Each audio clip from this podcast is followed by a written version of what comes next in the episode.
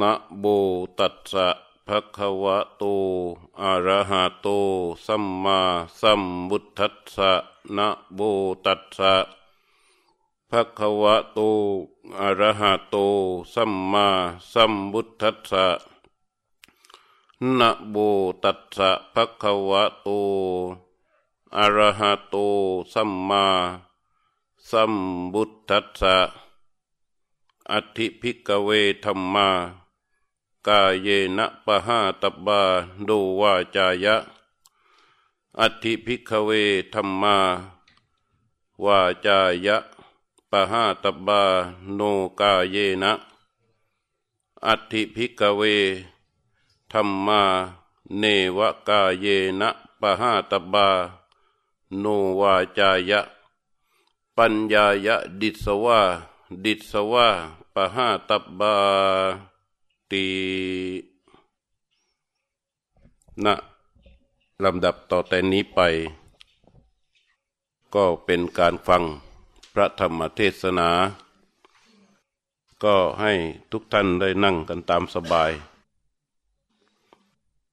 ให้ตั้งใจฟังธรรม เวลาตั้งใจฟังธรรม ก็คือเอาใจมาฟัง เอาหูเป็นทางเอาใจมาตั้ง มันถึงจะได้ผล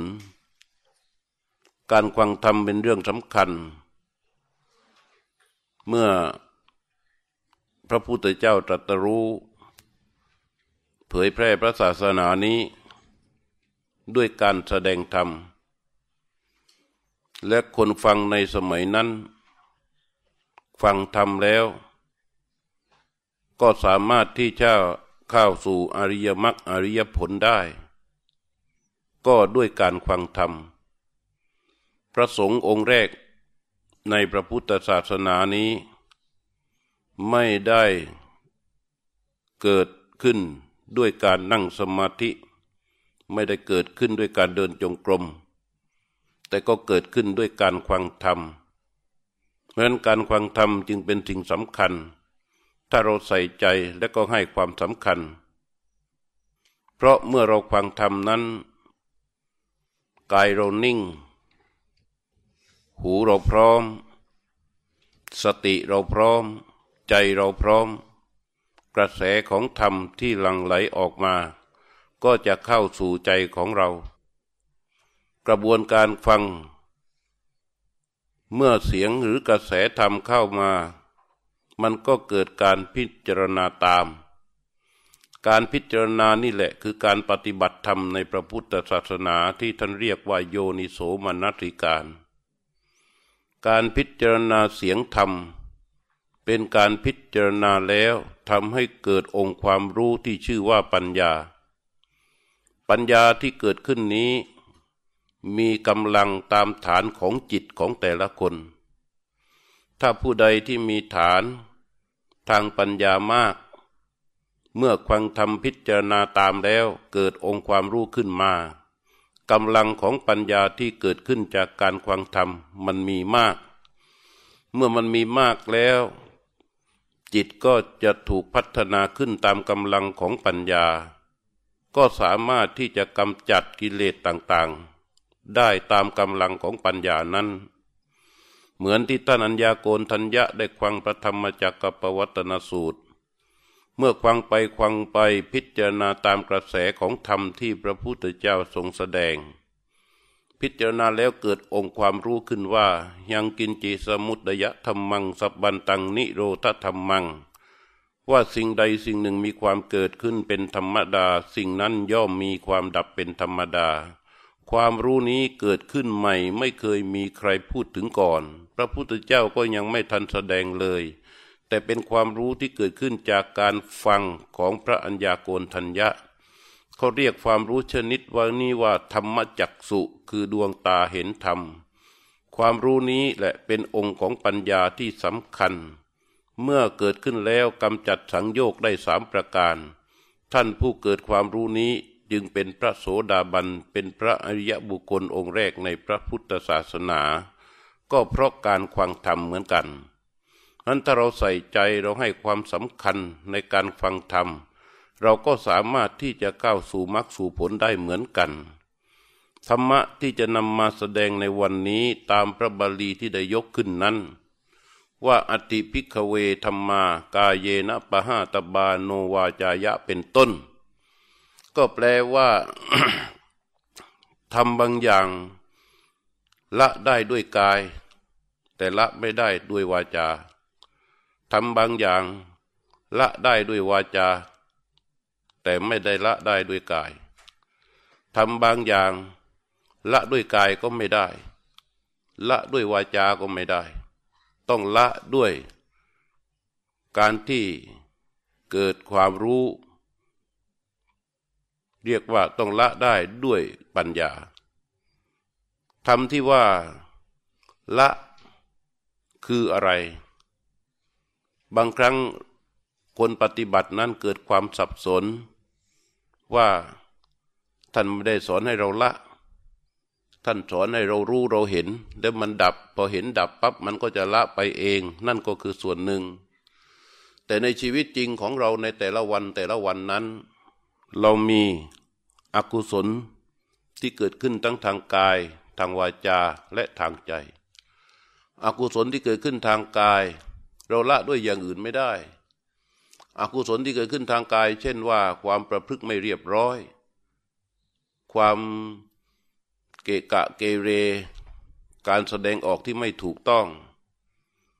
นั่นหมายถึงกายทุจริตนั่นเอง กายทุจริตสามประการที่สามารถเกิดขึ้นได้ เช่น การฆ่าสัตว์การลักทรัพย์ การประพฤติผิดในกาม และกิริยาต่างๆ ที่ส่อไปในสามเรื่องนี้ มันก็มีมากเหมือนกัน อันนี้ละด้วยอย่างอื่นไม่ได้ ต้องละทางกายเพราะว่าพระเจ้าถึงตรัสว่าอธิพิกเวธรรมา กายเยนะ ปะหาตบาทำบางอย่างต้องละด้วยกาย ใช้กายเป็นตัวละ แต่คนที่ทำผิดนั้นละเองไม่ได้ ส่วนใหญ่ท่านจะอาศัยผู้รู้ ผู้ใหญ่ หรือใครก็ตามที่เห็นว่าเป็นความผิดของเรา เขาก็ชี้แนะว่าอย่างนี้ไม่ถูกอย่างนี้ไม่ดีอย่างนั้นไม่ต้อง ให้หยุดให้เว้นให้ลดให้หดเสีย คนที่ได้รับการตักเตือนเช่นนี้แล้วเกิดความยินดีพอใจ คิดว่า ขอบอกขอบใจเขาที่เขาตักเตือน และตนเองยินดีที่จะละอย่างนั้นได้ แล้วคนคนนั้นแหละชื่อว่าเป็นผู้ที่ละได้ด้วยกาย ทีนี้ทำบางอย่างมันละได้ด้วยวาจา ละกายไม่ได้ ก็คือเรื่องของการพูด มีอยู่สี่ประการ คือการพูดเท็จพูดส่อเสียด พูดคำหยาบพูดเพ้อเจ้อมันใช้กายไม่ได้ มันก็ต้องใช้ทางวาจา ต้องละทางวาจา บางทีเราพูดแล้วเราไม่รู้สึกว่าเราพูดผิด เราพูดแล้วเราไม่รู้สึกว่าเราเป็นวจีทุจริต แต่รับได้รับการตักเตือนจากผู้อื่น แล้วคนก็รู้สึกขอบอกขอบใจเห็นประโยชน์ต่อการตักเตือนนั้น แล้วก็ละเว้นมันเสีย นี่ก็ละได้ อันนี้เรียกว่าละทางวาจา อาศัยกายไม่ได้ วันนี้พูดสองเรื่องนี้แล้วก็อีกเรื่องหนึ่งก็คือเรื่องที่ละ ด้วยกายก็ไม่ได้ ละด้วยวาจาก็ไม่ได้ต้องละด้วยใจอย่างเดียว ด้วยปัญญาอย่างเดียว ซึ่งทั้งหมดเนี่ยในเรื่องของการละ เราไม่สามารถเลย ที่จะมาบอกกับตัวเราเองว่า เราไม่ได้ฆ่าสัตว์ เราไม่ได้ลักทรัพย์ เราไม่ได้ประพฤติผิดในกาม เราอยู่เฉยๆจะเรียกว่าเราละแล้วหรืออยังการที่เรายังไม่ได้ทำ แล้วเราจะมาบอกว่าเราเป็นผู้บริสุทธิ์ ในทางกฎหมายในทางพฤติในนั้นได้ แต่ในทางธรรมไม่ได้ เหตุผลเพราะว่าปัจจัยของการกระทำนั้นยังมีอยู่ เหตุแห่งการกระทำนั้นยังมีอยู่ มันจึงจำเป็นอย่างยิ่งที่เรื่องของการละนี้ เราจะต้องตรวจสอบตัวของเราเอง แม้นว่าเราไม่ได้ทำความผิดในเรื่องของการฆ่า ในเรื่องของการลักทรัพย์ ในเรื่องของการประพฤติผิดในกาม เราไม่ได้ทำผิดในเรื่องของการโกหก เราไม่ได้ทำผิดในเรื่องของการหลอกลวง เราไม่ได้ทำผิดในเรื่องการส่อเสียดยุยงใคร เราไม่ได้ทำผิดในเรื่องอะไรก็ตาม เกี่ยวกับทางวาจา แต่จะถือว่าเราเป็นผู้บริสุทธิ์ทางธรรมไม่ได้ เพราะฉะนั้นให้ตรวจสอบตัวของเราเองว่าความไม่ดีอันใดในตัวของเรามีอยู่ แล้วมุ่งเน้นในเรื่องการละความไม่ดีนั้น ถ้าใจของเราสามารถที่จะละความไม่ดีที่เราเห็นว่าไม่ดี และเราละมันบ่อยๆ การละความไม่ดีอันใดอันหนึ่ง มันจะสะสมเป็นกุศลบารมีขึ้นที่ใจ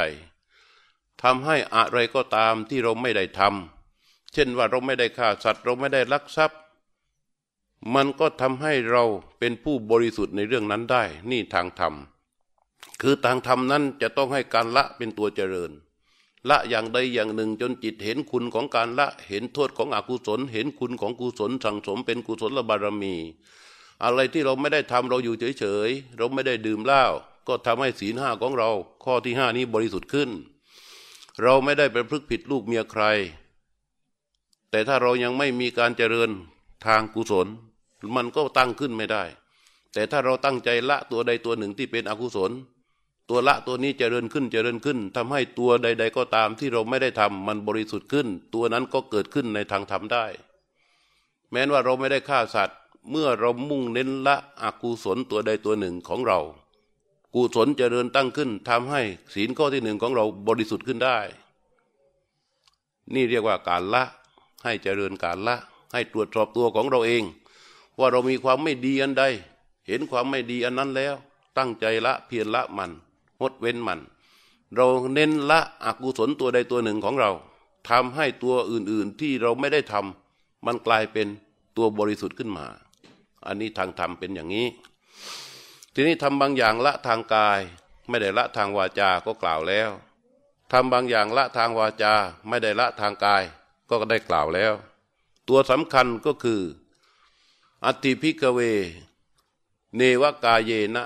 ปะหาตบาโนวาจายะ ปัญญายะดิสวาดิสวาปะหาตบาทำบางอย่าง ละทางกายก็ไม่ได้ ละทางวาจาก็ไม่ได้ ต้องละได้เพราะการเห็นด้วยปัญญาเพียงอย่างเดียว ข้อนี้คืออะไรทำที่ละได้เพราะการเห็นด้วยปัญญาเพียงอย่างเดียวนั้น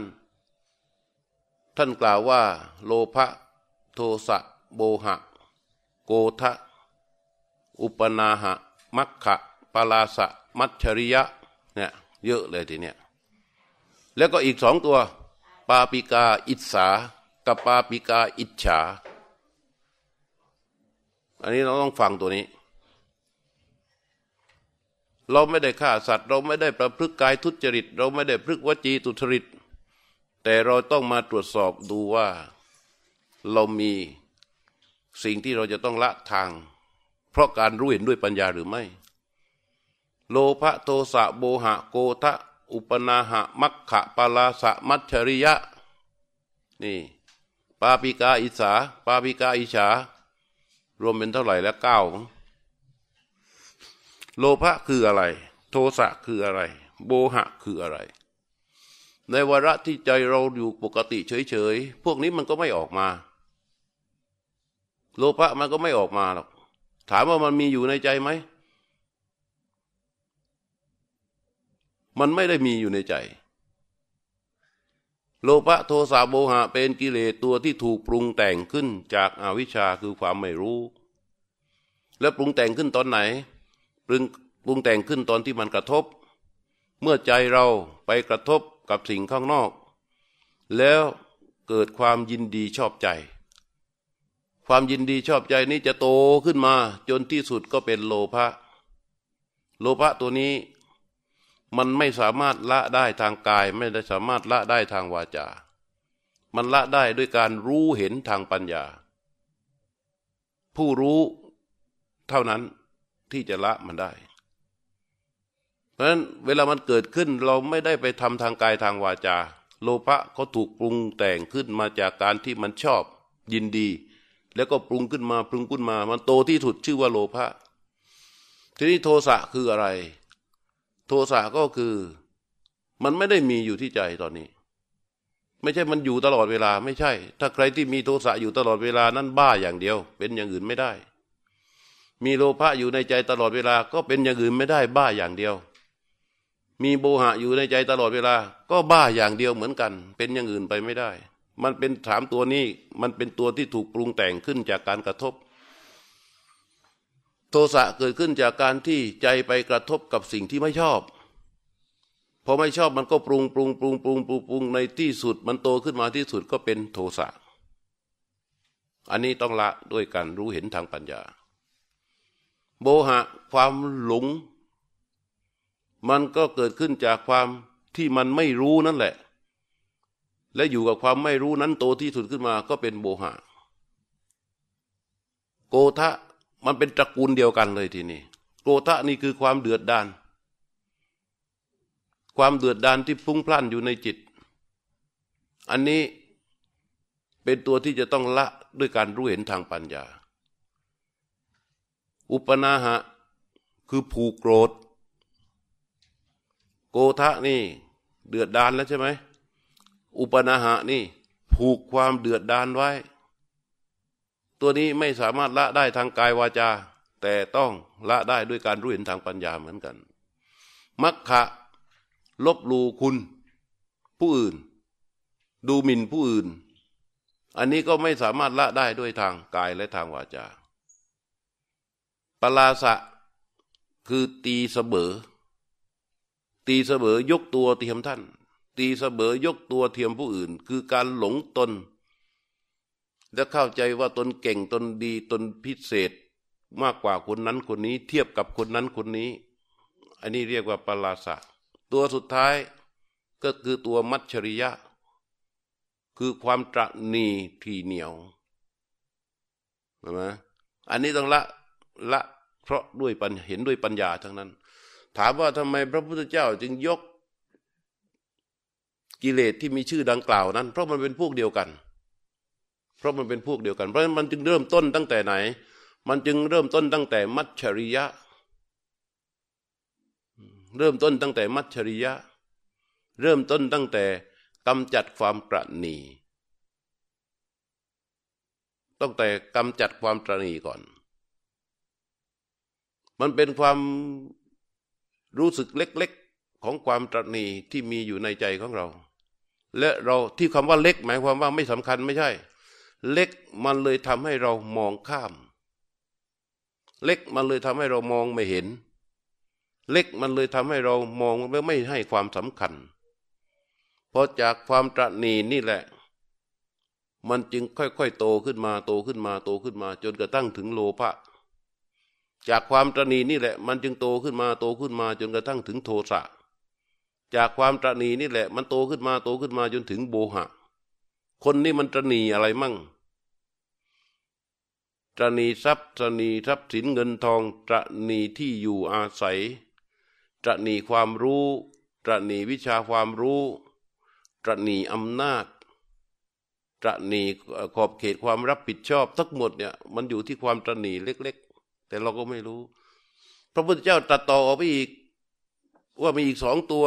ที่น่ากลัวมาก คือปาปิกาอิจฉากับปาปิกาอิจฉา เราเคยได้ยินว่า อิจฉาริษยาไหมอืม ริษยามาจากบาลีว่า อิจฉา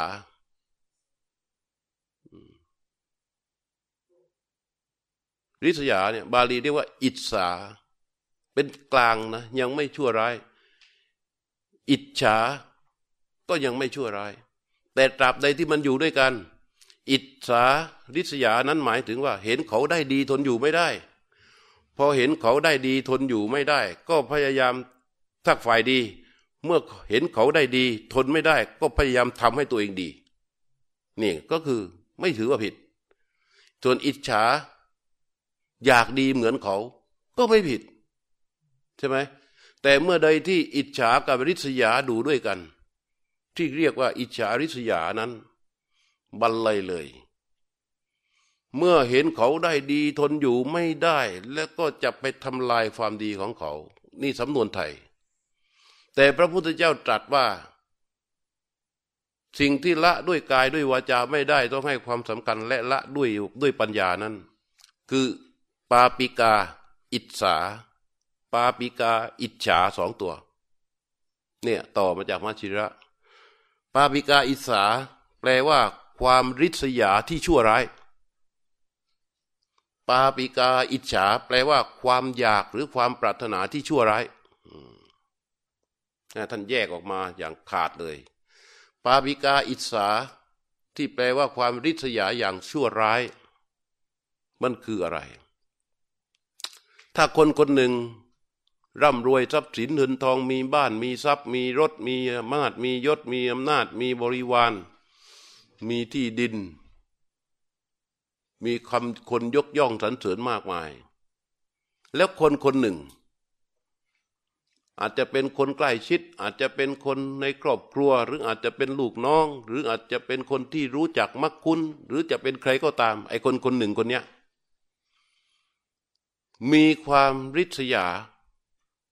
อันชั่วร้ายเกิดขึ้น คือไม่ให้ไม่ต้องการให้เขามีอย่างนั้น ไม่ต้องการให้เขามีทรัพย์ ไม่ต้องการให้เขามีเงิน ไม่ต้องการให้เขามีรถ ไม่ต้องการให้เขามีตำแหน่ง ไม่ต้องการให้เขามียศ นี่เขาเรียกว่าริษยาอันชั่วร้ายริษยาอันชั่วร้าย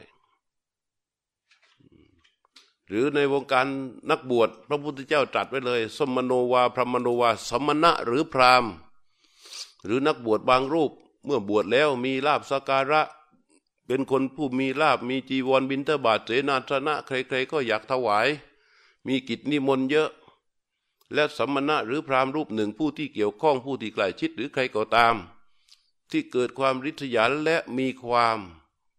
ริษยามีความตั้งริษยาในใจว่า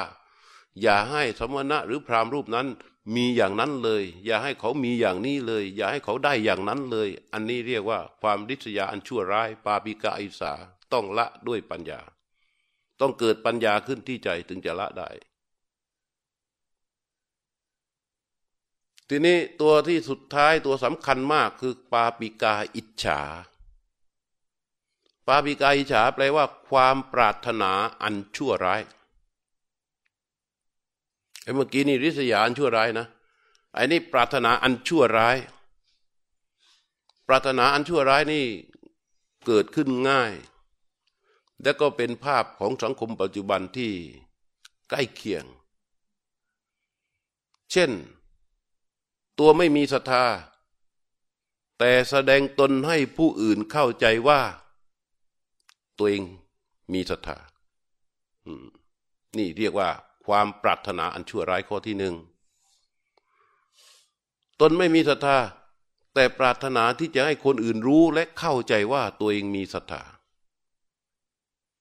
ตัวเองเป็นคนทุศีล แต่ปรารถนาที่จะให้คนอื่นรู้และเข้าใจว่าตนเป็นผู้มีศีลเนี่ยเรียกว่าปรารถนาชั่วร้าย ตนมีความรู้น้อย แต่ปรารถนาที่จะให้คนอื่นเข้าใจและรู้ว่าตนเป็นคนมีความรอบรู้รู้มาก ตัวเองนั้นชอบคลุกคลีด้วยหมู่คณะ ชอบอยู่เป็นกลุ่มเป็นก้อนชอบคลุกคลี แต่ปรารถนาที่จะทำให้คนอื่นรู้ว่าตนเป็นคนที่ชอบสังหัดชอบวิเวกนี่เรียกว่าความปรารถนาชั่วร้าย ตนเกียรติคร้าน แต่ปรารถนาที่จะให้คนอื่นนั้นเข้าใจว่าตนเองเป็นคนมีความเพียรตนเองเป็นคนมีสติหลงหลงลืมลืมแต่ปรารถนาที่จะให้คนอื่นเข้าใจว่าตนเองเป็นผู้มีสติตั้งมัน่นตนเองมีใจไม่ตั้งมั่น แต่ปรารถนาที่จะให้คนอื่นเข้าใจว่าตนเป็นคนมีใจตั้งมั่นตนเป็นคนที่ ยังไม่สิ้นอาสวะ แต่ปรารถนาที่จะให้คนอื่นเข้าใจและรู้ว่าตนสิ้นอาสวะแล้ว นี่เรียกว่าความปรารถนาอันชั่วร้ายเก้าประการ ที่พระพุทธเจ้าตรัสไว้ ว่าเป็นสิ่งซึ่งจะต้องละด้วยการเห็นด้วยปัญญาเท่านั้น เพราะในเรื่องของการละมันจึงเป็นเรื่องที่สำคัญ เราจึงต้องเริ่มต้นกันที่ศีล เพราะศีลนั้นทำให้เราละทางกายทางวาจา นะศีลเป็นตัวที่ทำให้เราละได้ทางกายทางวาจา ถ้าไม่มีการละเลย การละเราไม่ได้เจริญขึ้นเลย เราจะไม่มีกุศลบารมี เมื่อไม่มีกุศลบารมี แม้นว่าเราอยู่เฉยๆไม่ได้ผิดศีลเลย เราจะชื่อว่าเป็นผู้มีศีลไม่ได้ บางคนไม่ฆ่า ไม่ได้เกิดขึ้นจากความเมตตา มันเกิดขึ้นจากความไม่มีโอกาส จังหวะไม่ให้ ปัจจัยไม่พอ เพราะอะไร เพราะว่าเมื่อมีเรื่องอะไรก็ตามที่มีกระทบเป็นปัจจัยแห่งการฆ่าเกิดขึ้น เรายังไม่รู้เลยว่าเราจะผ่านการฆ่านั้นได้ไหม อันเรียกว่าเราบริสุทธิ์ไม่ได้ไง แต่ถ้าเราตรวจสอบตัวเราเองดูแล้ว เราเห็นว่าเรามีความบกพร่อง มีโทษทางกายอย่างนี้ มีโทษทางวาจาอย่างนี้ เราจะต้องหัดละมัน เราละมันได้ครั้งหนึ่งกุศลบารมีก็ตั้งขึ้น ละได้ครั้งหนึ่งกุศลบารมีก็ตั้งขึ้น ละได้ครั้งหนึ่งกุศลบารมีตั้งขึ้น การละที่มันจเจริญขึ้นจเจริญขึ้นในใจของเราอย่างต่อเนื่องนี่แหละ มันจะทำให้ไอตัวกุศลที่เราไม่ได้รู้สึกว่าได้ทำผิดอะมันบริสุทธิ์ขึ้นอย่างที่กล่าว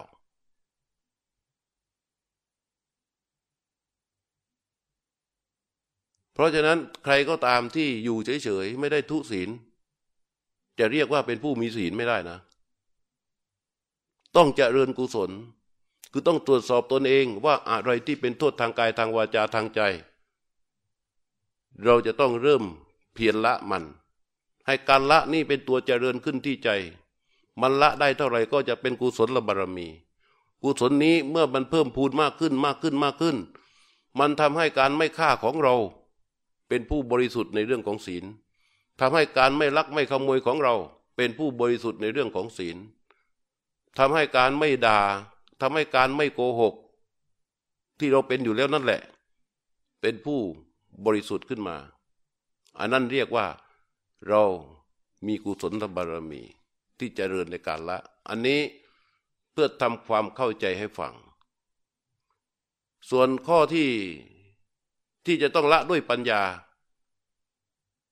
พระพุทธเจ้าตรัสว่าปัญญายะดิสวาดิสวาปะหาตบาละได้เพราะการเห็นด้วยปัญญา ละได้เพราะการเห็นด้วยปัญญาอย่างที่กล่าว ตั้งแต่โลภะโทสะโบหะ โกทะอุปนาหะมัคคะมัชริยะปาปิกาอิสาปาปิกาอิจฉาทั้งหมดที่กล่าวนั้น ละได้ด้วยการเห็นด้วยปัญญา ปัญญาตัวนี้มาจากไหน ปัญญาตัวนี้จะพูดว่ามาจากการฟังก็ได้ อย่างการฟังธรรมะวันนี้ถ้าเรานั่งฟังแล้ว เราเห็นโทษของโลภะเราเห็นโทษของโทสะเราเห็นโทษของโบหะเห็นโทษของโกทะอุปนาหะมัคคะมัชริยะปาปิกาอิสาปาปิกาอิสาตัวใดตัวหนึ่งในใจของเรา แล้วเราก็ตรวจสอบดูว่า สิ่งที่เราเคยยอมตามอำนาจของความโลภและกระทำเพราะพระพุทธเจ้าตรัสว่า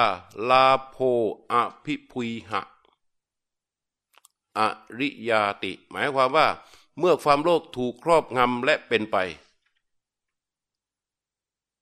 เราจะรู้ในขณะปัจจุบันได้ไหม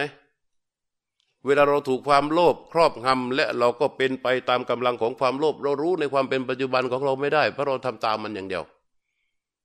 ใจเราไม่พอปัญญาไม่เกิดละไม่ได้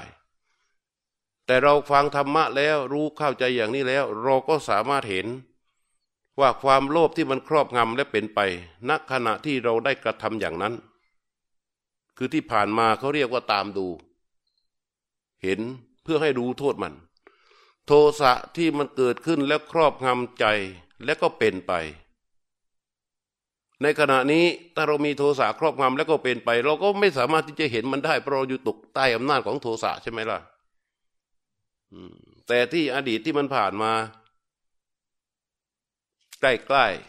ๆดูไล่ไปว่า เมื่อคราที่โทสะมันครอบงำใจเราแล้วเป็นไปเราพูดอย่างไร เราแสดงออกอย่างไร เราทำอะไรออกไป ในสภาพที่ใจเรายังไม่มีโทสะเราสามารถเห็นโทษของมัน นี่เรียกว่าพิจารณาอย่างนี้พอพิจารณาอย่างนี้การเห็นโทษของโทสะการเห็นโทษของโลภะเพิ่มขึ้นเพิ่มขึ้นที่ใจ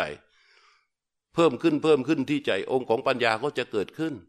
เพราะการเห็นโทษนั่นแหละพอเห็นโทษปั๊บมันจะหน่ายในตัวกิเลสพอเห็นโทษปั๊บมันจะหน่ายในตัวกิเลสเห็นโทษของโลภะมันก็จะหน่ายในโลภะเห็นโทษของโทสะมันก็จะหน่ายในโทสะ เห็นโทษมันมากเท่าไหร่ มันจะหน่ายมันไปเท่านั้นพอถึงเหตุการณ์ที่จะเกิดขึ้นในปัจจุบัน มันมีแรงกระทบขึ้นมา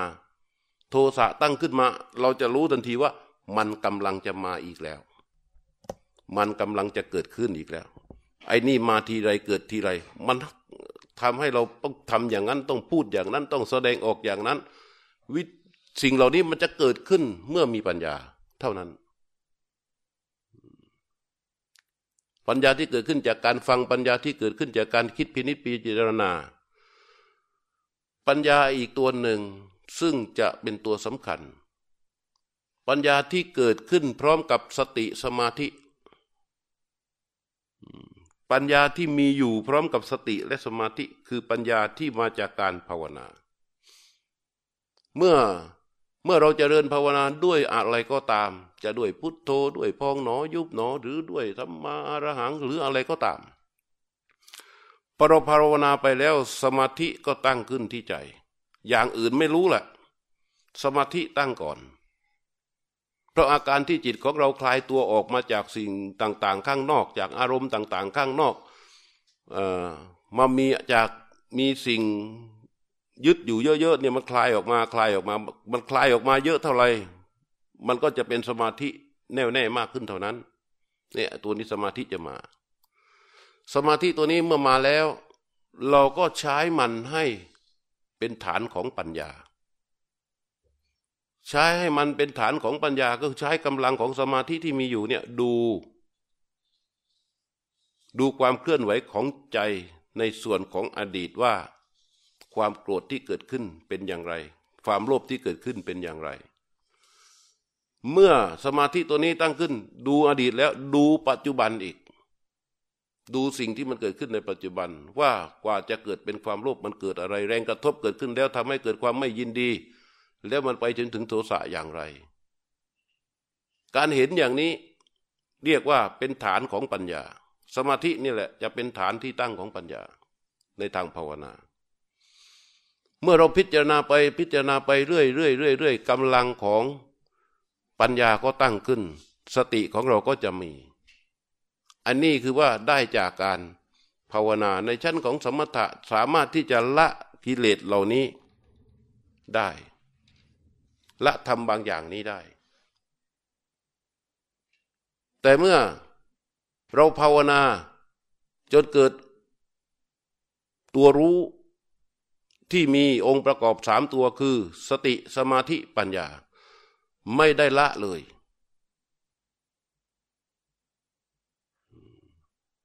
ไม่ได้ละเลย เราไม่ได้ตั้งใจละอะไรเลย สติสมาธิปัญญานี้ มันเห็นแล้ววางไปเฉยๆไม่ได้ตั้งใจละ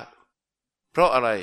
เพราะว่าเมื่อสติสมาธิปัญญา ตัวรู้ที่มีสติสมาธิปัญญาอยู่นั้น มันจะเห็นความโลภเกิด และก็ดับไป มันจะเห็นความโกรธเกิด แล้วก็ดับไป มันจะเห็นความหลงเกิด แล้วก็ดับไป มันจะเห็นโกทะ และเกิดแล้วก็ดับไป มันจะเห็นอุปนาหะเกิดแล้วก็ดับไป มันจะเห็นมัคคะเกิดแล้วก็ดับไป มันจะเห็นมัชริยะเกิดแล้วก็ดับไป มันจะเห็นปาปกาอิสาปาปิกาอิฉาเกิดแล้วก็ดับไป การเห็นว่ามันเกิดและดับไป พอมันเห็นว่าดับไป อะไรก็ตามที่จิตเราเห็นว่ามันดับไปเนี่ย มันไม่เอาไอการเห็นว่าดับไปนี้แหละ คือปัญญา เพราะฉะนั้นชั้นของปัญญาเวลาละเนี่ย มาจากการฟังก็ละได้ มาจากการทำสมถะเนี่ยก็ละได้แต่มากับการเจริญปัญญาหรือวิปัสสนา ก็ละละได้ ละได้โดยที่ไม่ได้ตั้งใจละ ละได้โดยที่ไม่ต้องตั้งใจละ อันนี้เข้าใจไหมฮะเพราะฉะนั้น ในการปฏิบัติตนฝึกฝนตน มันจึงต้องมีศีล มีสมาธิมีปัญญา มันเป็นข้อยืนยันเลยแหละ ว่าจิตจะบริสุทธิ์ได้ด้วยสามสการเท่านั้น คือศีลสมาธิและปัญญาทำบางอย่างที่พระพุทธเจ้าตรัสว่า ละได้ด้วยกาย ไม่ละได้ด้วยวาจา ก็เรื่องของศีลนี่แหละทำบางอย่างที่ละทางวาจาแต่ไม่ได้ใช้กาย ก็คือเรื่องศีลนี่แหละ ไม่ใช่เรื่องอื่น ทำบางอย่างที่ละทางกายก็ไม่ได้ ละทางวาจาก็ไม่ได้ ต้องอาศัยการเห็นด้วยปัญญาจึงละได้ ก็ด้วยเรื่องของสมาธิและปัญญาส่วนศีลสมาธิปัญญาเท่านั้นที่จะทำให้จิตนี้บริสุทธิ์ได้แล้วก็เป็นข้อยืนยัน เรื่องราวพวกนี้มาจากกายสูตร ใครเคยได้ยินไหม เคยได้ยินสูตรนี้ไหมเคย พระพุทธเจ้าท่านสอนละเอียดมาก แล้วก็ให้เห็นถึงความสำคัญ แล้วก็สามารถที่ปฏิบัติได้เลยแต่ของพระพุทธเจ้านะทำได้เลย เพราะฉะนั้นวันนี้เรารอบเช้าเรื่องฟังธรรม ก็ให้เห็นว่าเราจะต้องละอะไร แต่ตัวสำคัญที่จะทำให้เราละก็คือตัวปัญญา ปัญญาตัวนี้มีอยู่สามชั้น ชั้นของการฟัง ถ้าท่านทั้งหลายวันนี้ฟังแล้ว เห็นว่าตนเองมีโทษทางกายอย่างไร มีโทษทางวาจาอย่างไร ก็ตั้งใจเพียรละมัน พอเราละมันได้ แค่เราตั้งใจเพียรละมันเรื่อยๆเรื่อยๆเรื่อยๆเรื่อยๆเรื่อยๆตัวกุศลและบารมีก็จะตั้งขึ้นที่ใจของเรา อาการที่เราไม่เคยฆ่าสัตว์ทำให้เราเป็นผู้บริสุทธิ์ในศีลข้อที่หนึ่งอาการที่เราไม่ได้ลักทรัพย์ขโมยของใคร มันเมื่อกุศลและบารมีจเจริญขึ้นที่ใจ มันก็จะทำให้เรา บริสุทธิ์ในศีลข้อที่สองนั้นศีลข้อหนึ่งข้อสองไม่ใช่ว่ามันจะบริสุทธิ์ได้ ไม่งั้นวัวควายมันก็เป็นโสดาบันหมดแล้วอะใช่ไหมเออไอการไม่ฆ่าเนี่ยไม่ได้หมายถึงว่าว่าวิถุดนะ เพราะเมื่อมีปัจจัยแห่งการฆ่าเราไม่รู้เลย เราเดินอยู่เฉยๆเนี่ย เราก็ไม่คิดที่จะฆ่าอะไรเลยเนี่ย แต่ว่าเมื่อเมื่อมีปัจจัยแห่งการฆ่า เช่น ความกระทบอย่างแรง เมื่อมันมีเจตนาเกิดขึ้นแล้วเราจะยับยั้งมันอยู่ไหม ถ้าปัจจัยมันแรงกำลังมันแรง เจตนามันแรง เราก็ยับยั้งมันไม่อยู่ เพราะเราไม่เคยผ่านการยับยั้งมา เราไม่เคยหยุดมันนะเราไม่เคยหยุดมัน ราะฉะนั้นเรื่องนี้ที่กล่าวในวันนี้ถือว่า เป็นเรื่องที่เกี่ยวพันเพื่อที่จะเน้นให้พวกเราหันมาให้ความใส่ใจกับเรื่องของการละในชีวิตประจำวัน ให้ตรวจสอบตัวเราเองเราก็จะรู้ เพียงแต่เราอย่าไปอคติ ตรวจสอบตัวเราเองเรารู้ว่าเรามีโทษทางกายอย่างไร โทษทางวาจาอย่างไร เราตกอยู่ใต้อำนาจของความโลภความโกรธความหลง ความเดือดดานความผูกโกรธ การที่เราไม่ชอบหน้าคนคนหนึ่งเนี่ยนั่นนะคือการอุปนาหะ เพราะว่ามันเคยเกิดความรู้สึกไม่ชอบครั้งแรก หลังจากนั้นมันผูกไว้ พอเห็นหน้ามันก็ไม่ชอบแล้ว บางทีได้ยินเสียงก็ไม่ชอบแล้ว อันนี้คือผูกไว้เป็นอุปนาหะ ลองคิดจะละมันดูมั่งไหมถ้ากล้าพอที่จะละมันในชั้นของการฟังธรรมเนี่ย ถือว่าแน่มาก ถ้าละได้ มันก็กุศลมันก็จะเจริญขึ้น ถ้ากุศลเจริญขึ้น ไอการที่เราไม่ฆ่าของเราอะ มันทำให้เราบริสุทธิ์ขึ้น ถ้ากุศลตัวนี้เจริญขึ้นเรื่อยๆเรื่อยๆเรื่อยๆเนี่ย พวกอิจฉาริษยา ปาปิกาอิจาพอเห็นใครได้ใครได้ดี แล้วมีความรู้สึกว่า ไม่อยากให้มันได้เลย ไม่อยากให้มันมีเลย ไม่อยากให้มันเป็นเลยเออไม่อยากให้มันอย่างนั้นเลย ไม่อยากให้เขามันเป็นอย่างนี้เลย อันอย่างเงี้ย เรามีมั่งไหมถ้าเรามีเราลองหยุดมันดู เอาให้เห็นว่าตัวมันเองนั่นน่ะ เป็นโทษ ถ้าเราพิจารณาบ่อยๆ พิจารณาบ่อยๆ พิจารณาบ่อยๆ พิจารณาแบบกำลังของการละ มันก็จะเริญขึ้น เมื่อไอตัวนี้มันปรากฏขึ้นที่ใจขึ้นมาเมื่อไรตัวปาปาปาปิกาอิฉาเนี้ยมันเกิดขึ้นมาเมื่อใดเราก็จะเห็นมันเลยว่าอ๋อมันมาแล้ว มันกำลังเอามาอีกแล้ว ไอตัวนี้มันจะเกิดขึ้นอีกแล้ว ที่พระพุทธเจ้าเรียกว่า ความริษยาอันชั่วร้าย เป็นประดุดปีศาจในใจ แล้วก็เพียรละมันไปเรื่อย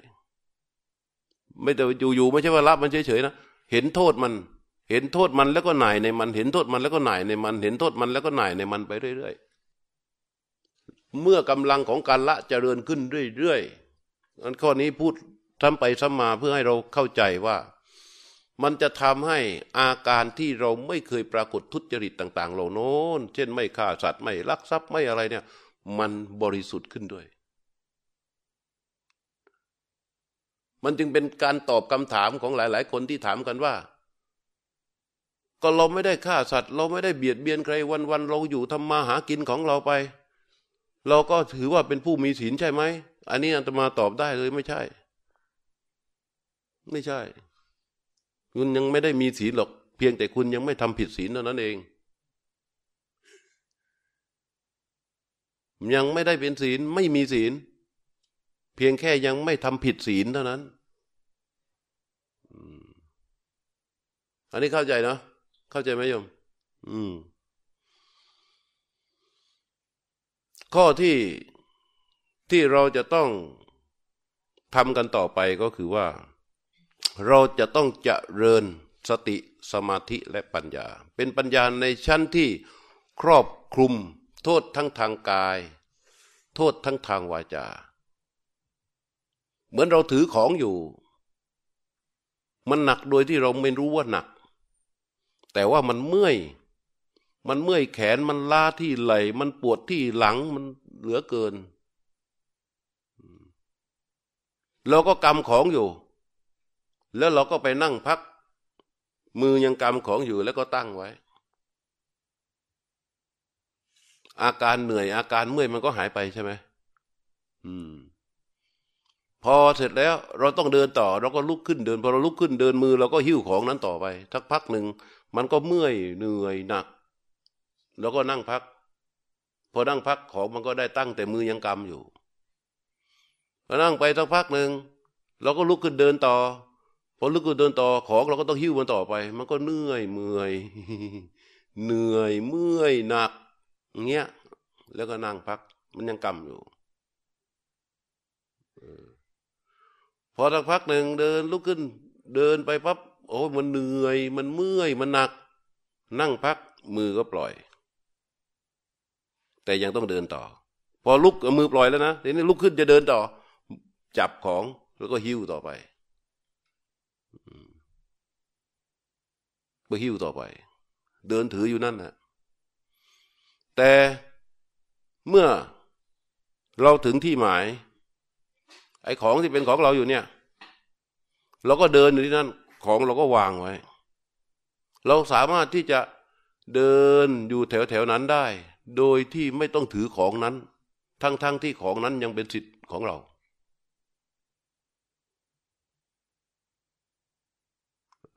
เข้าใจไหม เพราะฉะนั้นการใช้ปัญญาเป็นตัวละเนี่ย ใช้ปัญญาเป็นตัวละ ด้วยด้วยปัญญาเนี่ย มันเหมือนกับการที่เรามีของถือหนักๆแล้ว เราวางของนั้น ในอิริยาบถทที่ปกติ แล้วเราก็เดินโดยที่ไม่ต้องหิ้วมัน ความหนักความเมื่อย ความเหนื่อย ความล้ามันจะเกิดขึ้นกับเราได้ไหม ไม่ได้ ไม่ได้ ไอ้หนักเหนื่อยเมื่อยหนักเหนื่อยเมื่อยล้าหนักหนักนะหนักเหนื่อยเมื่อยล้า หนัก เหนื่อย เมื่อยล้ามันเกิดขึ้นจากการยึด ถูกไหมอย่างเงี้ย อย่างเงี้ย อย่าว่าของแค่นี้นะ เนี่ยยึดไว้อย่างเงี้ย อย่าว่าแค่นี้นะ ลองดูสักสิบนาทีไหมเดี๋ยวมันก็จะมีหนัก เหนื่อย เมื่อยล้าขึ้นมา เพราะมันของเราเราเลยยึดไว้ใช่ไหมเออ ทีนี้ เพื่อไม่ให้มันหนักเหนื่อยเมื่อยล้าเราต้องทำยังไง เราต้องไม่ยึด ไม่ยึดก็คือการวาง วางไว้แล้วเนี่ย มันยังเป็นสิทธิ์ของเราอยู่ไหมโดยสมมุติมันยังเป็นสิทธิ์ของเราอยู่ แต่ความเหนื่อยเมื่อยอะไรนะ เมื่อย ไอ้หนักเหนื่อยเมื่อยละสับใหม่เนี่ยเพิ่งเกิดวันนี้แหละโยมเยเป็นสับใหม่ ความหนักเหนื่อยเมื่อยล้าเกิดขึ้นเพราะการยึด อืมความเบาความว่าง ความโปร่ง ความสบาย มันเกิดขึ้นเพราะความว่าง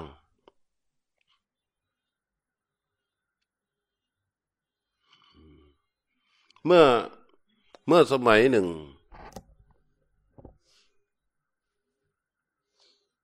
มีพระสองรูปหลวงตานะอยู่ที่วัดด้วยกัน องค์หนึ่งมีพรรษาหกสิบอีกองค์หนึ่งก็เป็นพรรษาย่อนกว่าหน่อย ประมาณห้าสิบแปดห้าสิบเก้าองค์ที่มีพรรษาห้าสิบเก้านี่ดูแล พระที่มีพรรษาหกสิบอย่างดีเลย เหมือนสามเณรดูแลพระเถระ ตื่นเช้าก็เตรียมน้ำเตรียมที่เช็ดเท้า เตรียมน้ำล้างเท้า เตรียมบาตรเตรียมโอ้ทุกอย่างเลยดูแลอย่างดีเลย แล้วก็อยู่กันเหมือนพี่น้อง ที่มาจากท้องมารดาเดียวกัน อยู่กันนาน เช้าขึ้นมาออกไปบินตบาทก็ออกกันไปคนละสาย ชาวบ้านรักมาก นับถือมาก ต่อมาวันหนึ่ง มีพระหนุ่มรูปหนึ่ง เป็นนักเทศ ฝีปากกล้ามาค้างที่วัด ผมมาถึงอาจารย์ทั้งสองเนี่ย ต้อนรับอย่างดี เพราะเป็นพระนักเทศก็นึกว่าโหอีกหน่อยวัดเราเนี่ยญาติโยมอุบาสกอุบาสิกาก็คงจะได้ฟังเทศฟังธรรมกันแหละคนนิมนต์พระองค์นี้จำพรรษาอยู่ที่วัด พอจำพรรษาแล้วลาบสักการะมันก็มา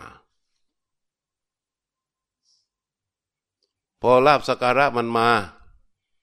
มาถึงมันจะตกเป็นของวัด ตกเป็นของหลวงตาสองรูป กว่าจะมาถึงพระหนุ่มนักเทศไหมพอตกมาเป็นของวัด ตกมาเป็นของพระหนุ่มสองรูป แล้วกว่าจะตกมาถึงนักเทศนี่พระนักเทศเนี่ย แกก็ได้น้อย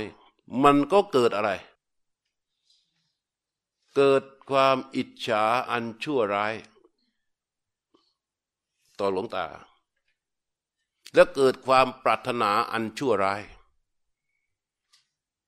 ขึ้นมาพอเกิดขึ้นมาทำยังไง ก็ยุหลวงตาสององค์เนี่ยให้แตกกัน วันแรกเข้าไปหาหลวงตาองค์องค์องค์ที่เป็นพี่ใหญ่ บอกหลวงตาหลวงตาอยู่นี่นานยังบอกโอ้อยู่นานแล้วคุณ แล้วพระอนุเถระนี่กับหลวงตาสนิทชิดเชื้อกันดีไหมโอ้ดี อยู่กันเหมือนพี่เหมือนน้อง เอ๊ะทำไมผมเห็นมันไม่เป็นอย่างนั้น วันแรก หลวงตาก็ถามทำไมมันมีอะไรเหรอ ก็วันแรกผมมาเห็นหลวงตาองค์นู้นแกพูดแปลกๆแล้วก็ทิ้งช่วงไว้ไง หลวงตาองค์นี้ก็เกิดความสงสัยใช่ไหมเกิดความสงสัย แล้วก็ไปหาหลวงตาอีกองหนึ่งก็พูดในทำนองเดียวกัน ต่างคนต่างสงสัย แล้วก็สุดท้ายก็มาพูดหลวงตา เฮ้หลวงตา ผมเอ่อจะเข้ามาหาหลวงตาเนี่ย พระอนุเถระท่านว่า อย่าไปคุกคีมากนะ กับหลวงตา ไม่รู้เป็นเพราะอะไร หลวงตาก็บอกว่า เฮ้ย อยู่กันมาหลายปีไม่เคยมี ก็นั่นนะที ผมก็สงสัยว่ายุไปเรื่อยยุไปเรื่อยไอ้ส่อเสียดนี่อันตรายที่สุดเลยส่อเสียดนี่มันไม่ใช่ว่าโยมพูดเข้าใจกับว่าส่อเสียดไหมปีสุนาวาจา ปีสุนาวาจารู้จักไหมส่อเสียดนี่อันตรายที่สุดในคำพูดนะ ตัดรากฐานของความสุขเลย เพราะว่าทำลายความสามัคคียุไปเรื่อยยุไปเรื่อยจนหลวงตา เชื่อ หลวงตาที่เป็นพระเถระก็เชื่อ หลวงตาที่เป็นอนุเถระก็เชื่อ ไปบินทบาทก็ไม่ไปด้วยกันแล้ว ฉันก็ไม่ฉันด้วยกันแล้วทำวัดก็ไม่ทำด้วยกันแล้ว แต่พระนักเทศเนี่ย เช้าขึ้นมา ก็ไปกับหลวงตาองค์นี้ กลับมาอีกวันหนึ่งก็ไปกับหลวงตาองค์นี้ ญาติโยมที่รู้จักกับหลวงตาทั้งสององค์ พระองค์นี้รู้จักหมด พอรู้จักหมดที่นี้พอถึงวันที่เผชิญหน้า มันคุยกันไม่ได้ไง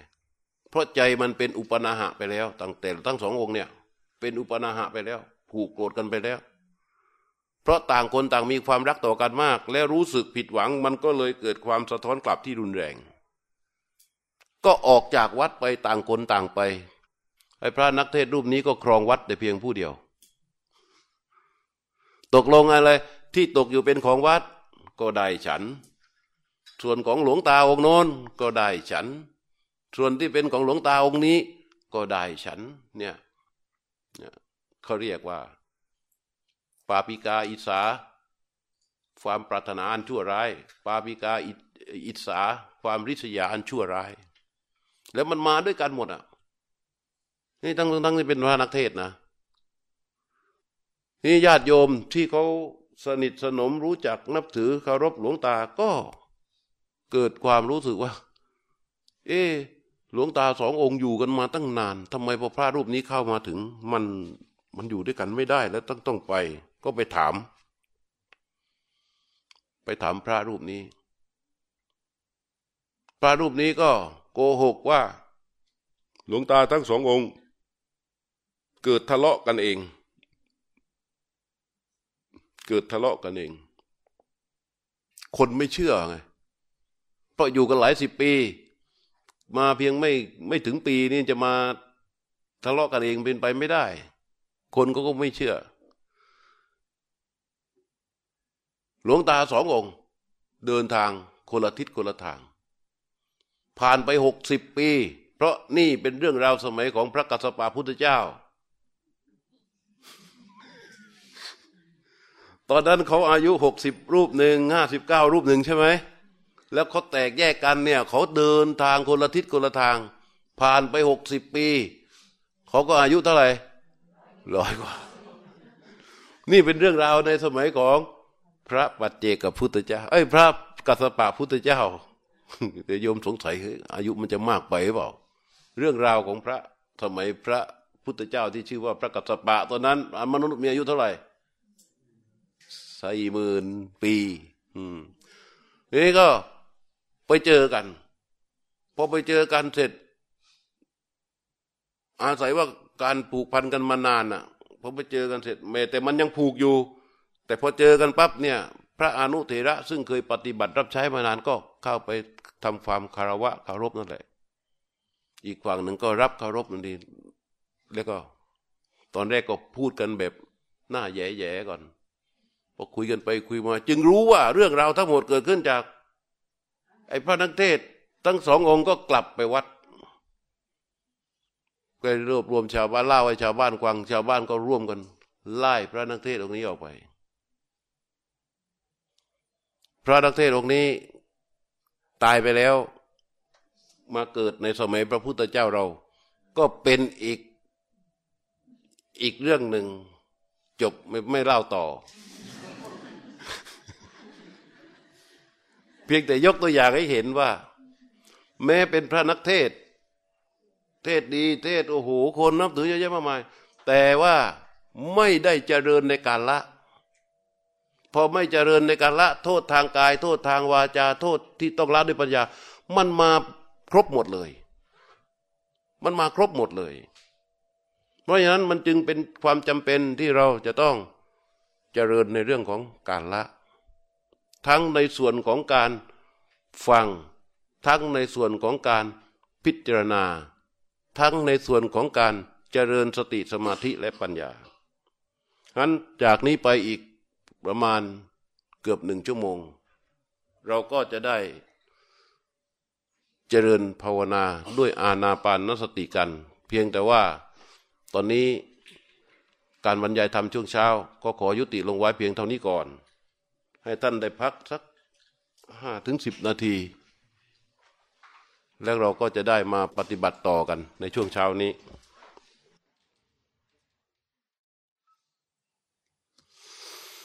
ในการภาวนานั้น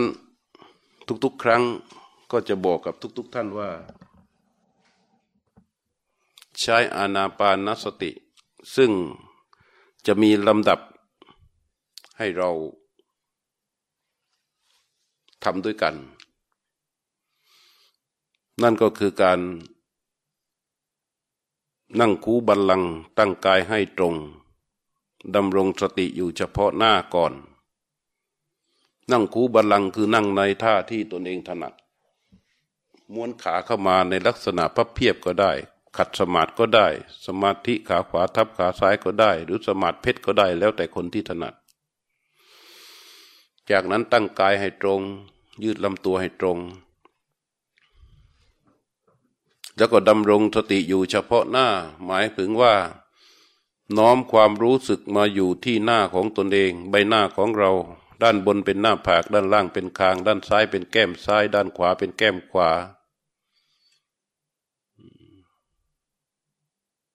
ด้านล่างจากคางขึ้นมาเป็นปากจากปากขึ้นมาก็เป็นจมูก นี่คือเรียกว่าพื้นที่ใบหน้าของเราดำรงสติความรู้สึกอยู่ที่ใบหน้านี้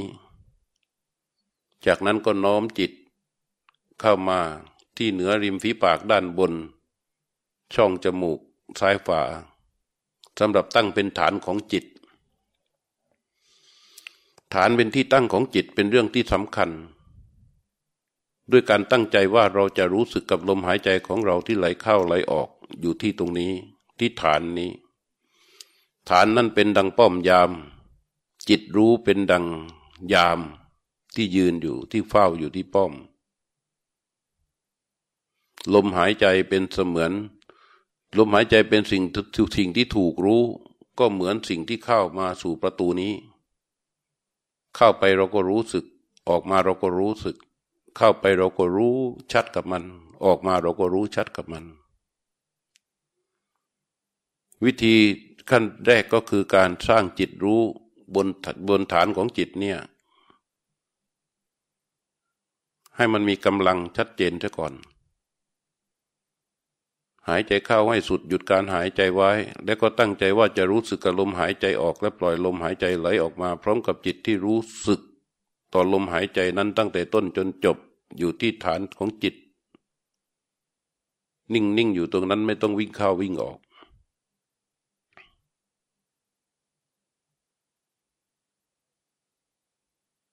ทำหลาย ๆ ครั้ง หายใจเข้าและตั้งใจ รู้ลมหายใจ ตอนไหลออกมา หายใจเข้าและตั้งใจ รู้ลมหายใจที่มันไหลออกมา เมื่อจิตรู้ ถูกวางตั้งไว้ที่ฐานจิตสำหรับที่จะจ้องดูรู้ลมหายใจดังนั้นแล้ว ก็เริ่ม รู้ลมหายใจ ลมหายใจเข้า เคลื่อนเข้าไปก็เฝ้าดูรู้อยู่ตรงนั้น หายใจเข้าไปก็รู้ หายใจออกมาก็รู้ รู้ไม่ใช่รู้อะไร รู้แค่ลมหายใจที่เข้า แค่ลมหายใจที่ออก ลมหายใจมันยาวเราก็รู้ลมหายใจมันสั้นเราก็รู้ หายใจเข้ายาวก็รู้ หายใจออกยาวก็รู้ หายใจเข้ายาวก็รู้ หายใจออกยาวก็รู้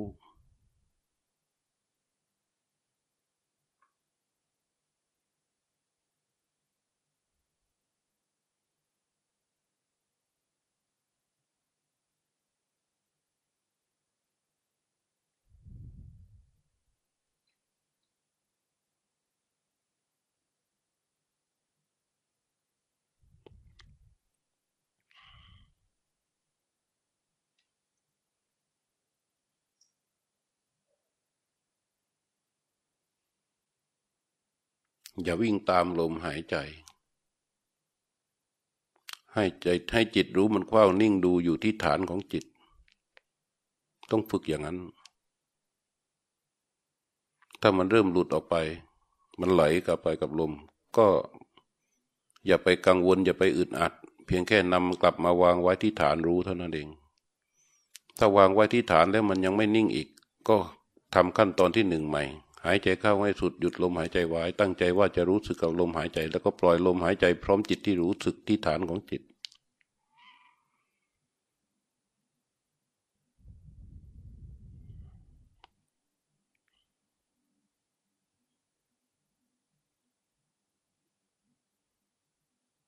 จิตที่รู้นี้เป็นปัจจุบันธรรม ลมหายใจที่ถูกรู้ เป็นปัจจุบันอาการ ให้สังเกตนี่คือความเป็นปัจจุบัน ลมหายใจเข้าอย่างไรรู้อย่างนั้น ลมหายใจออกอย่างไรรู้อย่างนั้น แม้นเราจะรู้สึกว่าเราเป็นผู้กระชากลมหายใจเข้าก็ไม่เป็นไร เพียงแค่มันเข้ายาวเราก็รู้ ว่าเราเป็นผู้กำหนดลมหายใจเข้ากำหนดลมหายใจออกก็ไม่เป็นไร เพียงแต่ว่าเมื่อหายใจเข้าเราก็รู้ กับการไหลเข้าไปของลมหายใจ เมื่อมันหายใจออกมาเราก็รู้ กับการไหลออกมาของลมหายใจของเรา ไม่มีการมาดไม่มีการคาดหมาย ไม่มีการมุ่งหวัง ไม่มีการปรารถนาใด ๆ เพียงแค่ให้จิตรู้กับลมหายใจที่ถูกรู้ มีอยู่เท่านั้นเอง ไม่ต้องหวังเรื่องสมาธิไม่ต้องหวังไม่ต้องหวังเรื่องความสงบ ไม่ต้องหวังเรื่องอะไรทั้งนั้น เพียงแค่รู้ลมหายใจที่ไหลเข้า เพียงแค่รู้ลมหายใจที่ไหลออก หายใจเข้ายาวก็รู้ หายใจออกยาวก็รู้ หายใจเข้าท่านก็รู้ หายใจออกท่านก็รู้ ในระหว่างที่รู้ลมหายใจ ก็จะมีเวทนาที่ต่างๆปรากฏ เช่น เวทนาเกิดที่เขา่า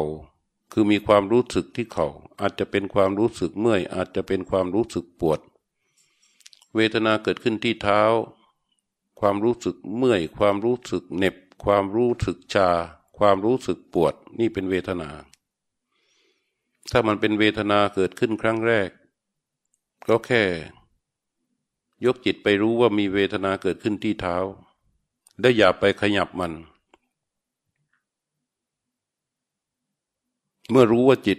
มีเวทนาเกิดขึ้นที่เท้า มีความปวดความคันความเจ็บความชาขึ้นที่เท้า พอรู้เสร็จเราก็วางมันไว้ แล้วยกจิตกลับมารู้ลมหายใจ อยู่ที่ฐานของจิต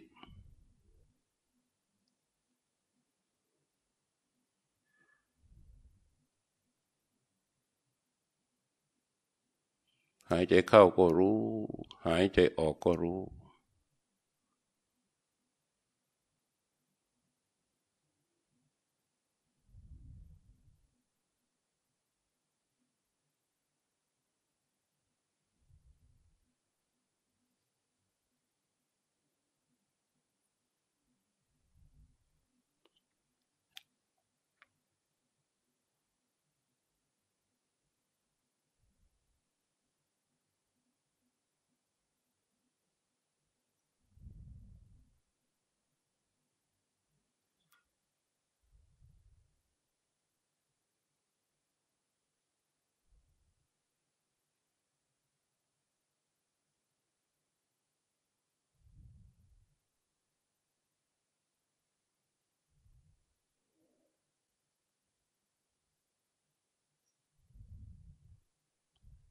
เวลาจิตของเราเริ่มรู้ลมหายใจ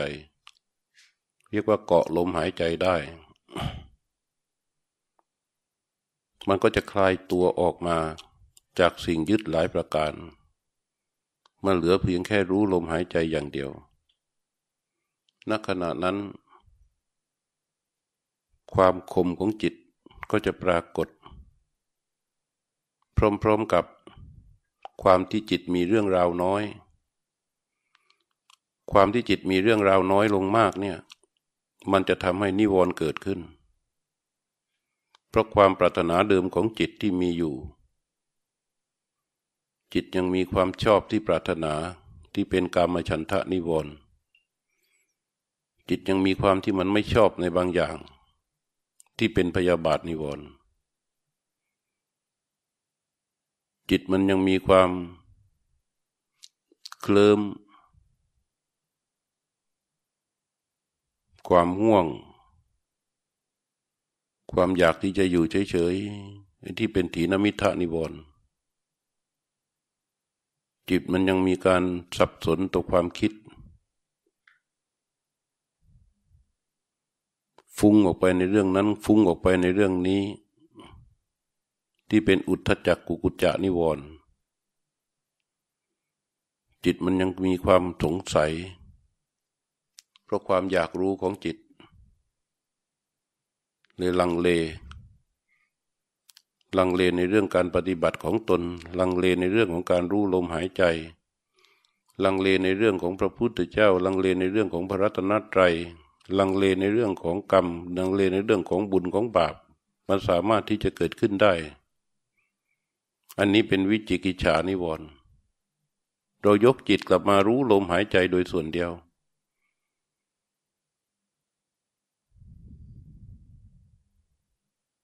เมื่อจิตหลุดออกไปคิดไม่ต้องทำอะไร แค่ยกจิตกลับมารู้ลมหายใจ การยกจิตนี่แหละเรียกว่าวิตก การประคองจิตที่รู้ลมหายใจอย่างต่อเนื่องนี้เรียกว่าวิจารเมื่อจิตเกาะรูรู้ลมหายใจแล้ว วิตกวิจารตัวนี้ก็จะชัดขึ้น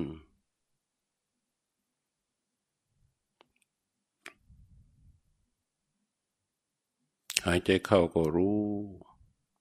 หายใจออกก็รู้ ณ ขณะนี้มีแค่สองเรื่อง คือจิตรู้กับลมหายใจที่ถูกรู้ สิ่งอื่นที่ปรากฏขึ้นมา ถือเป็นสภาวะทั้งสิ้น สภาวะมีการเกิดและการดับเป็นเรื่องธรรมดา ไม่ว่าจะมาในรูปของเวทนา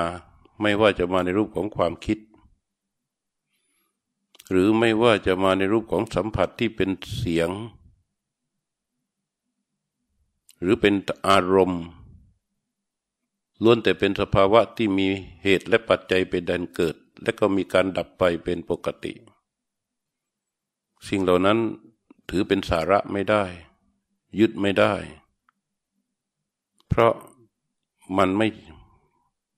มันไม่มีอัตตาที่แท้จริง มันเป็นอนิจจังคือความไม่เที่ยงของมัน แต่มันทนอยู่อย่างนั้นไม่ได้ แล้วในที่สุดมันก็หายไป มันก็คงเหลือแค่จิตรู้กับลมหายใจที่ถูกรู้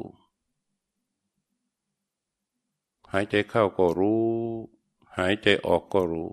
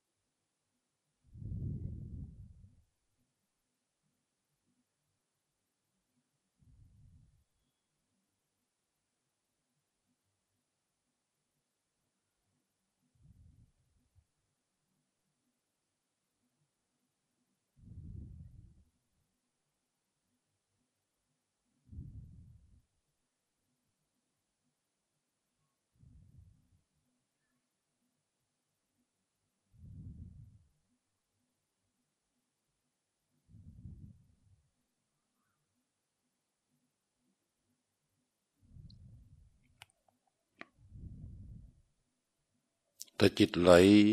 ซึมเข้าไป ก็ดูสติตัวเอง ว่ามันรู้การไหลลงของจิตหรือไม่ถ้ารู้การว่าจิตของเรามันไหลซึมลึกลงไปลงไปลงไป ก็ยืดตัวขึ้นมา อย่าตามมันเข้าไป หันมารู้ลมหายใจ ยกจิตมาอยู่ที่ลมหายใจตัวก่อน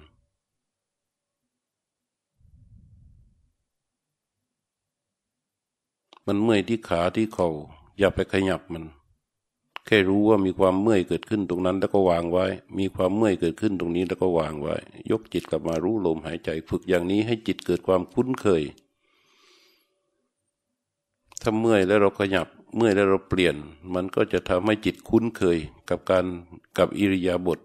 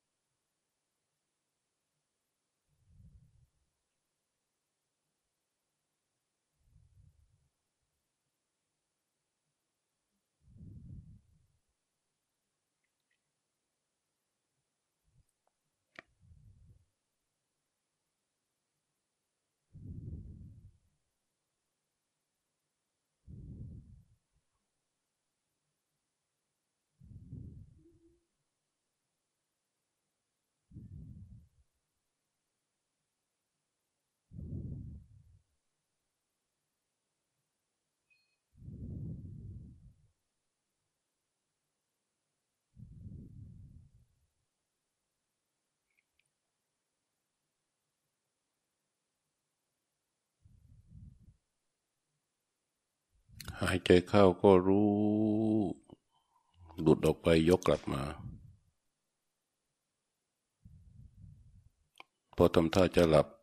ยืดตัวให้ตรง อย่ายอมมัน เรายอมมันเมื่อไรเราก็แพ้ แพ้ภัยต่อมัน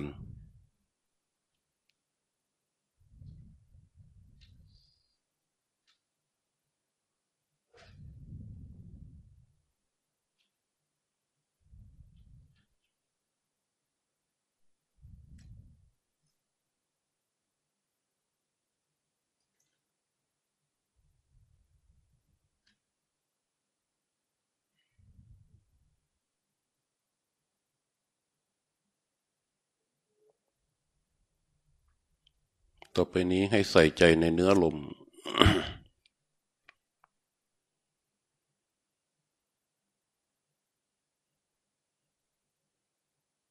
จิตที่อยู่ที่ฐาน ยังรู้ลมหายใจอย่างเดิม แต่เราจะใส่ใจในเนื้อลมหายใจ จากการที่ลมหายใจเข้าเรารู้การไหลเข้า หายใจออกเรารู้การไหลออก แต่ต่อแต่นี้เราจะใส่ใจในเนื้อลมหายใจด้วย หายใจเข้าให้สุด แล้วค่อยๆหายใจออกมา พร้อมกับจิตที่รู้ในเนื้อลมหายใจ ในเนื้อลมหายใจหมายความว่า ตัวลมที่กำลังไหลออกมานั้น มันหยาบมันละเอียด มันเบามันหนัก มันยาวมันสั้นเป็นอย่างไร เราใส่ใจในเนื้อลมนั้น แล้วเราจะรู้ได้ว่า ลมของเราที่ไหลออกเป็นอย่างไร ลมของเราที่ไหลเข้าเป็นอย่างไร ในเนื้อลมนั้น ในช่วงต้นอาจจะเบาพอช่วงปลายช่วงกลางอาจจะแน่น ช่วงช่วงปลายปลายอาจจะขาดวุ่นช่วงสุดท้ายอาจจะ เร็ว แล้วแต่ของแต่ละคนตามความเป็นจริง ในเนื้อลมหายใจที่ไหลออกเป็นอย่างไรรู้อย่างนั้น ในเนื้อลมหายใจที่ไหลเข้าเป็นอย่างไรรู้อย่างนั้น เมื่อลมหายใจเข้าเริ่มเลื่อนเคลื่อนไหลเข้าไป จิตรู้ก็จ้องรู้ในเนื้อลมหายใจนั้น ตั้งแต่ไหลเข้าจนสุด เมื่อสุดแล้ว ลมหายใจไหลออก ก็เริ่มไหลออกมา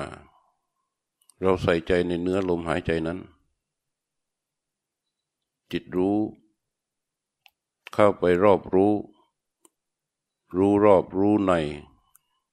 ของลมหายใจ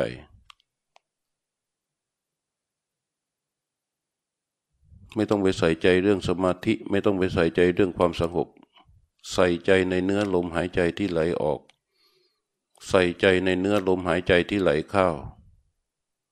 ตั้งแต่เริ่มต้นที่มันไหลเข้าไป จนสุด แล้วก็ใส่ใจลมหายใจที่ไหลออกมา จนสุด ในเนื้อของลมนั้นเป็นอย่างไรรู้อย่างนั้น บางคนเนื้อลมอาจจะเป็น เข้าไปเป็นสายสาย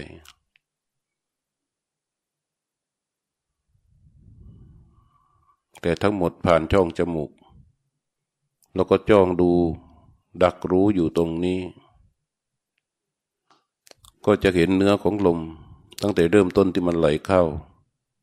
จุดเริ่มต้นของเนื้อลมเป็นอย่างไร ตรงกลางเป็นอย่างไร ช่วงปลายเป็นอย่างไร เมื่อสุดทางลมหายใจเข้าเป็นอย่างไรแล้วก็มารู้ลมหายใจที่ไหลออก ดูเนื้อลมหายใจที่ไหลออกเป็นอย่างไร เริ่มต้นอย่างไร ตรงกลางเป็นอย่างไร ในเนื้อลม เบาหนัก เร็ว เป็นอย่างไร หายใจเข้าใส่ใจในเนื้อลมหายใจนั้น ตั้งแต่ต้นจนจบ หายใจออกใส่ใจในเนื้อลมนั้น ตั้งแต่ต้นจนจบ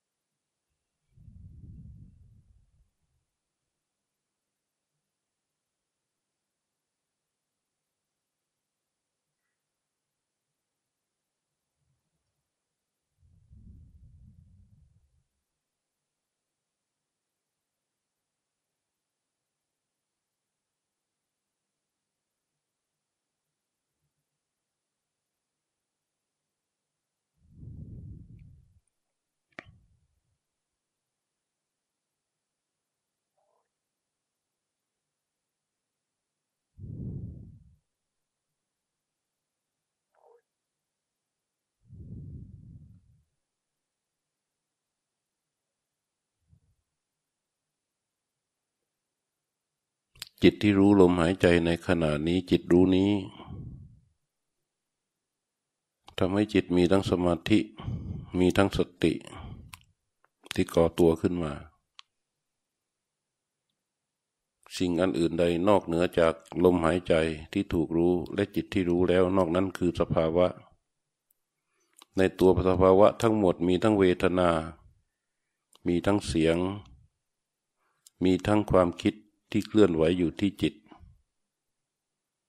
ถ้ามันเกิดเป็นสภาวะตัวใด ก็ยกจิตเข้าไปรู้สภาวะตัวนั้น แต่ทำหน้าที่แค่รู้แค่ดูเฉยๆ แค่รู้แค่ดูเฉยๆ แค่รู้แค่ดูเพื่อให้เห็นตามความเป็นจริง ความเป็นจริงที่สุดของสภาวะทุกตัวที่เกิดขึ้น มันเป็นแค่การเกิดและการดับ นี่คือความจริงที่สุดของมัน สภาวะอันใดเกิดให้เห็นความจริงถึงที่สุดของสภาวะนั้น คือความเกิดและความดับ เมื่อมันดับไปแล้วก็ยกจิตกลับมา รู้ลมหายใจ ใส่ใจในเนื้อลมหายใจนั้น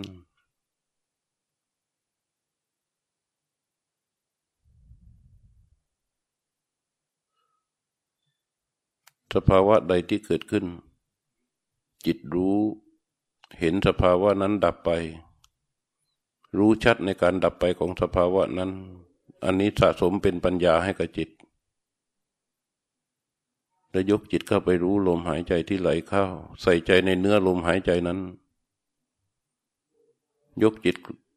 ไปรู้ในลมหายใจออก ก็ใส่ใจในเนื้อลมหายใจนั้น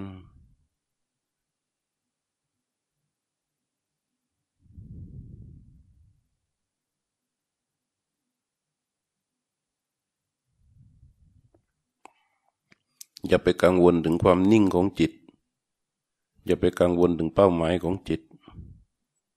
เอาแค่ขณะจิตที่เป็นปัจจุบัน เมื่อลมมันเคลื่อนก็รู้ลมที่มันไหลเข้า เมื่อลมมันเคลื่อนก็รู้ลมหายใจที่มันไหลออก นี่เป็นปัจจุบันณขณะนี้ แล้วก็ใส่ใจจิตลงไปในเนื้อลมหายใจ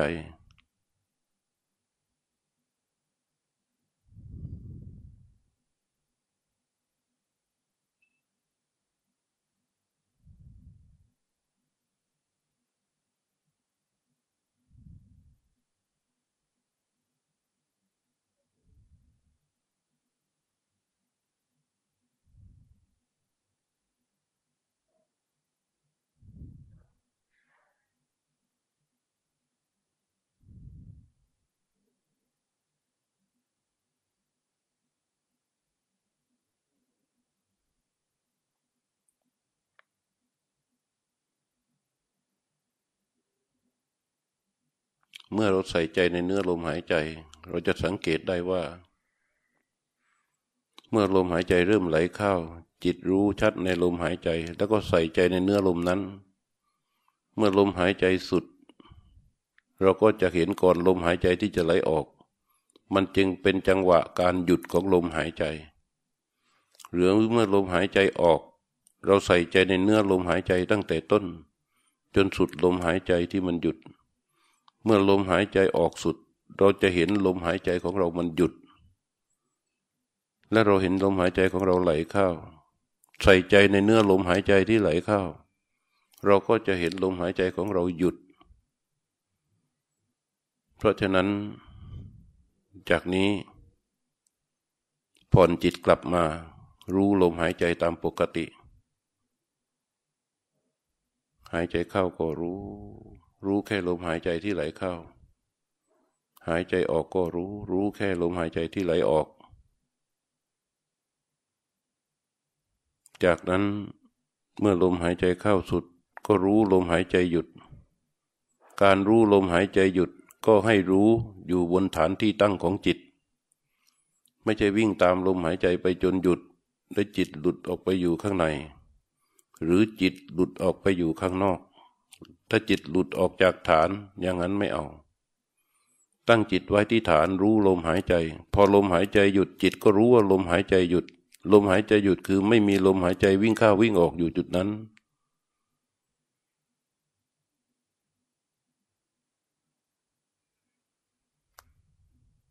ลมหายใจเข้า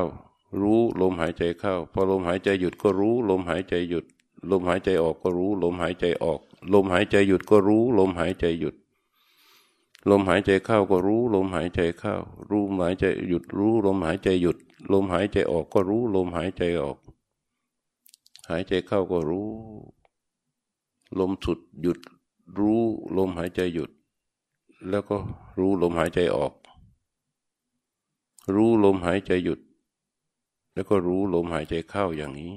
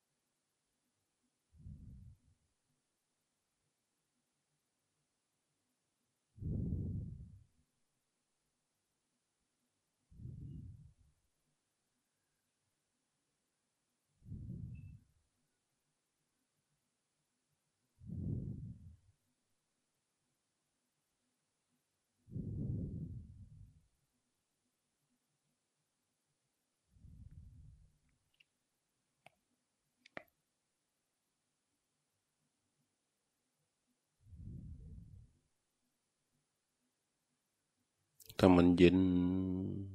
นั่นคือปิติ แค่รู้มันเฉยๆจะไปใส่ใจมัน รู้มันเฉยๆว่ามันเกิดอย่างนี้ขึ้น พอรู้ปับ๊บมันยังตั้งอยู่ก็รู้ว่ามันตั้งอยู่ แล้วก็ยกจิตกลับไปที่ลมหายใจ เดี๋ยวมันก็หายไปเอง เพราะมันก็เป็นแค่สภาวะ ที่มีความจริงที่สุดคือคือแค่การเกิดขึ้นแต่การดับไปเท่านั้น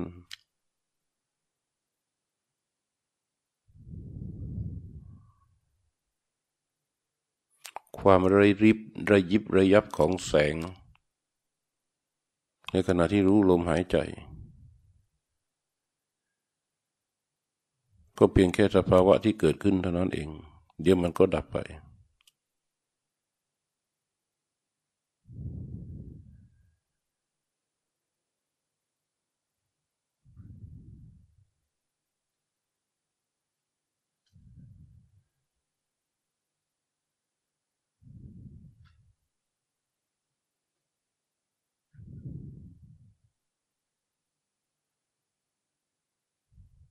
แล้วกลับมาสู่ลมหายใจปกติ หายใจเข้าก็รู้ หายใจออกก็รู้ หายใจเข้าก็รู้ หายใจออกก็รู้